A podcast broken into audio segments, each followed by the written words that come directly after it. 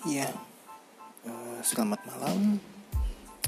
Ini podcast unek-unek, jadi kita bisa menceritakan apa pun, uh, keluh kesah rasa apa yang mengganjal dalam hati semuanya, apa pun bisa di uh, bisa diutarakan di sini, diceritakan dan jangan lupa bisa bergabung dan mengirimkan ke YouTube Raja 72 at gmail.com dan jangan lupa dalam setiap